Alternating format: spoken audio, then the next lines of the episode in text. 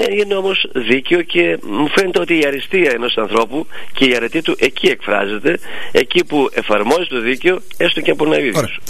Λοιπόν, πάμε σας παρακαλώ και στο θέμα τώρα της ε, υπηρεσίας της διαβόητης ή περι... ε, υπηρεσίας υπηρεσίας ασύλου, ε, Δήμαρχε. Συζητήθηκε αυτό αλήθεια με τον Κουρουπλή ή ε, προκύπτει Όχι, να σας πω πιο μπροστά. Καταρχήν ζήτησα από τον Είναι αρμοδιότητά του άλλωστε, ναι.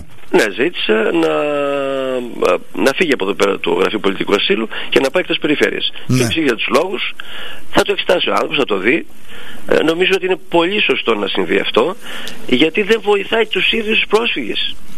Δεν βοηθάει ναι. να έχουν 800 και 400 χιλιόμετρα μακριά για να ζητήσουν άσυλο εδώ πέρα. Καλά, θα παραμείνει βεβαίως εν λειτουργία η υπηρεσία που λειτουργεί έτσι κι αλλιώς στο φυλάκιο, έτσι δεν είναι. Στο... Εκείνο, εκείνο. Α, και όταν, όταν δημιουργήθηκε το 2011 το Γραφείο Πολιτικού Ασύλου στην, α, στην Αλεξανδρούπολη, εκείνο λειτουργούσε ακριβώς σε συνδυασμό με το, με το γραφείο του φυλακίου Ορεστιάδου. Δηλαδή, στέλναν εδώ τα έγγραφα της ταυτοποίησης από το φυλάκιο και από εδώ τα διαβίβαζαν στην Αθήνα. Αυτό έκαναν, τίποτα άλλο.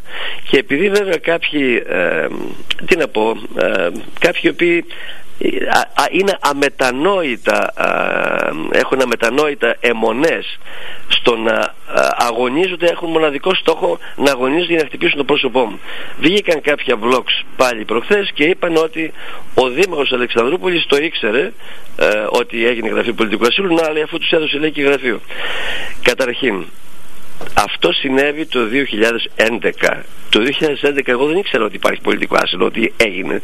Αυτό περιγραφείο συνέβη στις 28 του 2012. Όταν το περάσαμε στο Δημοτικό Συμβούλιο και να δώσουμε 15 ευρώ για να γραφείο να στεγαστούν προσωρινά. Αλλά το γραφείο αυτό είχε δημιουργηθεί με ΦΕΚ το 2011, πριν από 1,5 χρόνο.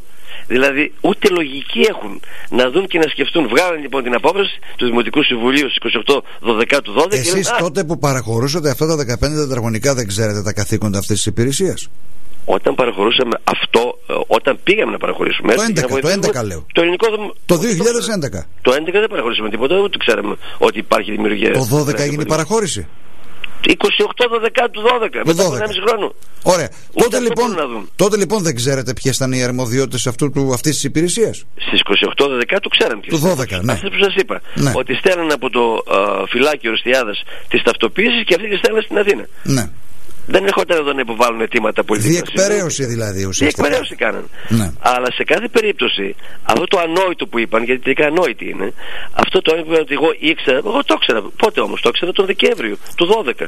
Όχι το 11, τα μέσα του 11 όταν δημιουργήθηκε το Γραφείο Πολιτικού Ασύλου ε, από την Αθήνα.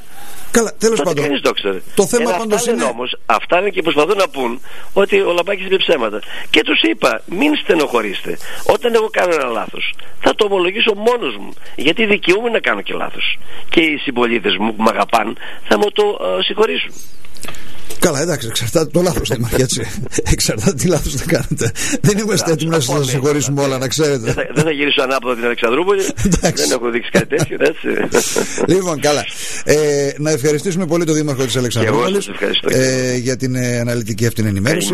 Και ελπίζουμε πως θα έχουμε και τα αποτελέσματα σύντομα. Καλό πρωινό, Δήμαρχε.